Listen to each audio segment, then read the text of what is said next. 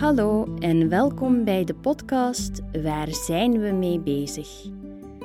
In deze podcast zal ik praten over spreekwoorden en hoe die passen bij dingen waar Vlamingen nu over nadenken. Deze podcast is vooral bedoeld voor mensen die Nederlands leren. Maar ik hoop ook interessante dingen te bespreken om over na te denken. Ik doe dit met spreekwoorden, want die vind ik zelf een leuk en belangrijk deel van elke taal. Ze helpen je om de taal en de cultuur beter te begrijpen en ze komen minder vaak voor in een typische les. De naam van deze podcast is Waar zijn we mee bezig? Dit gaat over dingen waar mensen in Vlaanderen mee bezig zijn. Maar deze zin gebruiken we ook vaak om iets anders te zeggen. Als mensen zeggen: Waar zijn we in Gods naam mee bezig? bedoelen ze eigenlijk: Wat zijn we aan het doen? We gebruiken deze zin als we iets niet goed vinden en er kritisch over willen zijn. Bijvoorbeeld, als we praten over materialisme, kunnen we zeggen: Waar zijn we mee bezig? We kopen te veel dingen die we niet nodig hebben. Of als het gaat over te veel werken, waar zijn we mee bezig? We zouden moeten werken om te leven, niet alleen maar leven om te werken. En als we het over het klimaat hebben, waar zijn we mee bezig? We maken onze planeet kapot. Deze zinnen laten zien dat we kritisch denken over deze onderwerpen. Goed, nu je weet wat het doel van deze podcast is en wat er wordt besproken, is het tijd om te zeggen wat het eerste spreekwoord is. Het spreekwoord dat we vandaag bespreken is: met een baksteen in de maag geboren worden. Dit betekent dat iemand heel graag een eigen woning wil hebben. Een woning is een plaats waar iemand woont. Meestal is dat een appartement of een huis. Met andere woorden, het spreekwoord zegt dat het belangrijk is voor die persoon om een woning te bezitten. Dit spreekwoord is heel speciaal voor onze cultuur. Je vindt het niet echt in andere talen. Dat laat zien hoe belangrijk het voor ons is. Mensen zeggen vaak: de Belg heeft een baksteen in de maag. Dit betekent dat Belgen echt graag officieel eigenaar willen zijn van een woning. De baksteen staat voor het gebouw, omdat we woningen vaak met bakstenen bouwen. Dat is logisch. Als we zeggen dat we ermee geboren worden, betekent dit dat het verlangen naar een eigen woning zo groot is bij de Belg dat het een deel van ons is geworden. De vraag die overblijft is: waarom zeggen we dat de baksteen in de maag zit? Waarom niet in het hoofd, omdat we erover nadenken, of in onze handen, waarmee we huizen bouwen? Ik ga wat dieper ingaan op die vraag. Daarom kijken we naar andere spreekwoorden waarin het woord maag zit. In spreekwoorden praten we vaak over de maag als het gaat om eten en honger. Bijvoorbeeld in het spreekwoord je ogen zijn groter dan je maag. Dit zeggen we als iemand meer eten op zijn bord heeft dan hij eigenlijk kan opeten. Meestal gebeurt dit omdat het eten er erg lekker uitziet. Als je een gat in je maag hebt, betekent dit dat je erg hongerig bent. De maag heeft ook hier te maken met eten. Maar soms gebruiken we het woord maag ook als we praten over hoe we ons voelen. Bijvoorbeeld in het spreekwoord: Iets ligt zwaar op mijn maag. Het betekent dat iets je zorgen of stress geeft.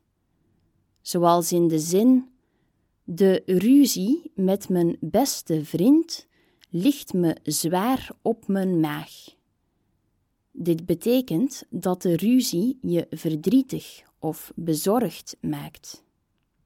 Als iemand vlinders in zijn buik heeft, betekent dit dat hij zenuwachtig is, vaak door verliefdheid. Oké, de buik en de maag zijn niet exact hetzelfde, maar in spreekwoorden gebruiken we ze soms op vergelijkbare manieren. In het Engels zeggen ze bijvoorbeeld: I have butterflies in my stomach voor hetzelfde gevoel. Als iemand iets niet kan accepteren, zeggen ze in het Engels: I can't stomach it. In het Frans verbinden ze emoties ook vaak met de buik. Ze zeggen avoir des papillons dans le ventre voor vlinders in de buik en avoir une boule au ventre als iemand nerveus of bang is. Je kent dat gevoel waarschijnlijk wel. Het is inderdaad alsof er iets vastzit in je maag. Ten slotte is er ook een spreekwoord dat zegt: De liefde van de man gaat door de maag. Dit spreekwoord is interessant omdat het zowel over een gevoel, namelijk de liefde, gaat als over eten. Het betekent dat je een man blij kan maken en zijn affectie kan winnen door hem lekker eten te geven. Dit is geen erg modern idee, maar het laat wel zien dat veel mensen denken dat er een verband is tussen de maag en de emoties. De maag wordt niet alleen in spreekwoorden in verband gebracht met emoties.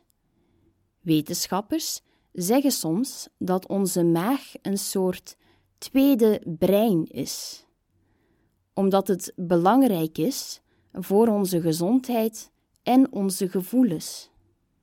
In yoga wordt ook aandacht besteed aan de maag en de emoties. Dit zijn belangrijke ideeën, maar we gaan er niet verder op ingaan. Ik raad je wel aan om er meer over te lezen. Het is heel interessant. En als iemand nu nog niet gelooft dat er een verband is tussen de maag en hoe we ons voelen, dan is die persoon waarschijnlijk nog nooit hangry geweest. De term hangry ken je wel. Het is wanneer iemand zich boos voelt omdat hij honger heeft. Goed, eten en emoties dus. Eten heeft niets te maken met huizen. Dan blijft emoties over. Maar zijn die echt belangrijk als we het over woningen hebben? Zijn woningen niet gewoon een hoop bakstenen die veel te duur zijn? Voor veel Belgen betekent een woning meer dan dat. Voor hen gaat het om zekerheid en stabiliteit. Veel mensen denken dat het huren van een woning geldverspilling is. Geldverspilling betekent dat je geld gebruikt dat je eigenlijk beter voor iets anders kon gebruiken. Ze zeggen dat omdat je het geld dat je gebruikt om een woning te huren nooit meer terugziet, terwijl dat eigenlijk niet nodig is. Het idee is dat het niet het geval zou zijn als je een woning koopt, omdat je je eigen woning altijd opnieuw kan verkopen als je geld nodig hebt, bijvoorbeeld om een ander huis te kopen. De emotionele waarde van huizen zien we ook in het nieuws. Vaak horen we over de prijzen van huizen, regels voor huizen en het opknappen van huizen. Er zijn populaire tv-programma's over huizen, zoals Blind gekocht en Huis gemaakt. In Blind gekocht kopen en renoveren experts een huis voor mensen die het pas zien als het klaar is. In Huis gemaakt verbouwen koppels leegstaande huizen en het winnende koppel krijgt het huis dat ze zelf hebben gefixt. Deze programma's over huizen laten zien hoe belangrijk huizen zijn voor Belgen. Je kan het ook zien aan de krantenartikels. Zo was er op 12 oktober 2023 op de redactie.be nog een artikel over stijgende huizenprijzen in Vlaanderen. Iets wat anders is dan in onze buurlanden. Daar dalen de prijzen nu. Ik vat het kort samen. Een huis is zekerheid en stabiliteit, en de emotionele waarde van woningen is duidelijk door hoe vaak het onderwerp in het nieuws komt. Ik ga daar nog wat verder op in met de vraag: waarom kopen Belgen nog steeds huizen, ook al zijn ze duur? Zoals ik al zei, zien veel mensen een huis kopen als een goede investering voor de toekomst. Cijfers laten zien dat mensen met een eigen huis minder kans hebben om arm te worden als ze ouder zijn. Dit geldt zeker voor België, waar veel mensen graag een eigen huis zouden willen hebben, maar het niet kunnen betalen. Daarom huren ze vaak een huis. Er zijn niet veel mensen die huren, die al hun geld dat ze anders in een huis zouden steken, beleggen. Een belangrijke krant, genaamd De Tijd, zegt dat iemand die huurt en zijn geld belegt, meer geld kan verdienen dan met een huis te kopen. Maar als je je geld alleen op een spaarrekening zet, dan heb je op het einde wel veel minder geld. Daarom denken veel mensen nog steeds dat een huis kopen beter is dan huren. Mensen vinden het zelfs raar als je zegt dat dit niet altijd de beste keuze is voor iedereen. Het kan wat te ingewikkeld worden als ik hier te diep inga op de cijfers, maar ik zal een link naar meer informatie hierover toevoegen aan de aflevering.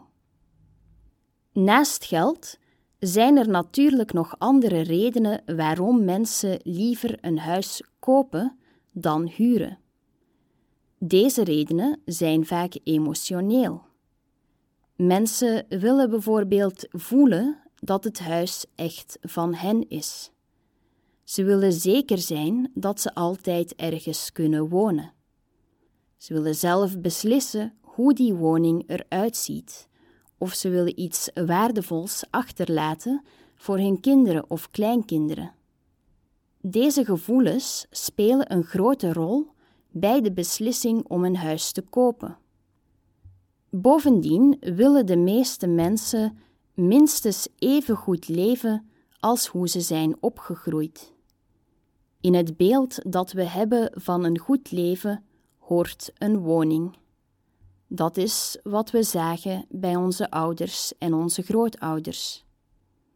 Daarmee heb ik aangetoond waarom woningen en emoties voor Belgen bij elkaar horen en waarom het voor veel mensen nog steeds de beste keuze is om een woning te kopen. Maar hoe is deze gedachte ontstaan in België? Dat begon allemaal met politiek. In 1948 was er een Belgische politicus, Alfred de Taille. Hij vond dat het hebben van je eigen huis belangrijk was voor de vooruitgang van de samenleving, van de maatschappij. Hij wilde dat mensen hun eigen kleine huis hadden, vooral op het platteland. Anders zouden ze samen gaan wonen in grote groepen in de stad en dat wilde hij vermijden. Daarom kwam er een wet, de wet de Taille. Deze wet zorgde ervoor dat de overheid geld gaf, zodat mensen gemakkelijker een klein huis konden kopen. De overheid gaf dat geld niet direct aan de mensen, niet rechtstreeks. Ze gaven dat geld in de vorm van goedkopere woonleningen voor mensen die een huis wilden kopen. Er was ook geld voor bedrijven die sociale woningen bouwden. Ook in de jaren die volgden hielp de overheid mensen met het kopen van woningen.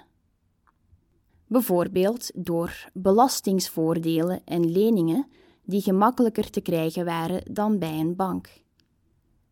Toen er in 2008 een economische crisis was, daalden de huizenprijzen in veel landen. Maar in België bleven ze gelijk. Ook nu geeft de overheid geld aan mensen die een oud huis kopen en opknappen en zijn er nog steeds sociale woonleningen. De politiek heeft dus al veel geld gebruikt om ervoor te zorgen dat die droom van een eigen woning mogelijk blijft voor veel mensen. Dan komt de vraag: blijven ze dat doen? En blijft onze woningmarkt zoals het nu is? Of gaan we uiteindelijk meer naar een markt waarin huren normaal is? Er zijn nu al meer huizen te huur dan vroeger. Voor jonge mensen is het ook lastiger geworden om genoeg geld te sparen voor een lening voor een woning. Als de politiek niets doet, lijkt het erop dat we naar een huurdersmarkt zullen gaan. Voordat dit gebeurt, denk ik wel dat we eerst meer alternatieve manieren van wonen gaan zien, zoals samenwonen in een co-housing project of in kleine huisjes gaan wonen, de zogenaamde tiny houses. Het betekent in elk geval kleiner wonen, dichter bij elkaar. Die trend is al bezig en het lijkt een goede trend te worden voor de toekomst. We kijken even terug naar wat we vandaag gezien hebben. We hebben gepraat over het spreekwoord met een baksteen in de maag geboren worden en waarom dit zo typisch is voor Belgen. We hebben ontdekt dat de maag in spreekwoorden vaak gaat over eten en gevoelens. Dit idee zien we ook in andere talen en in de wetenschap. Voor Belgen is een huis kopen niet alleen een praktische keuze, maar ook een keuze vanuit het gevoel. Dit komt door onze geschiedenis en door een belangrijke politicus, Alfred de Taille. Ten slotte vroegen we ons ook af of de woningmarkt in België meer richting huren gaat, zoals in andere landen. Als je nog een beetje meer met huizen wil bezig zijn, raad ik je aan om naar het liedje Een eigen huis van de groep Het Goede Doel te luisteren. Dat is het einde van de eerste aflevering van Waar zijn we mee bezig? Als je naar deze podcast luistert om je Nederlands te verbeteren, probeer het dan nog een paar keer opnieuw te beluisteren. Je zal merken dat je elke keer meer begrijpt. Laat ons in de reacties weten wat je van deze aflevering vond. Je mag zeker ook je mening geven als je denkt dat België meer een huurdersmarkt zal worden, of als je denkt dat kopen nog steeds veel beter is dan huren. Als je ideeën hebt voor een volgend onderwerp, vertel het mij dan. Ik ben één en al oor. Dit betekent dat ik graag luister naar wat je te zeggen hebt. Bedankt voor het luisteren en hopelijk tot de volgende aflevering.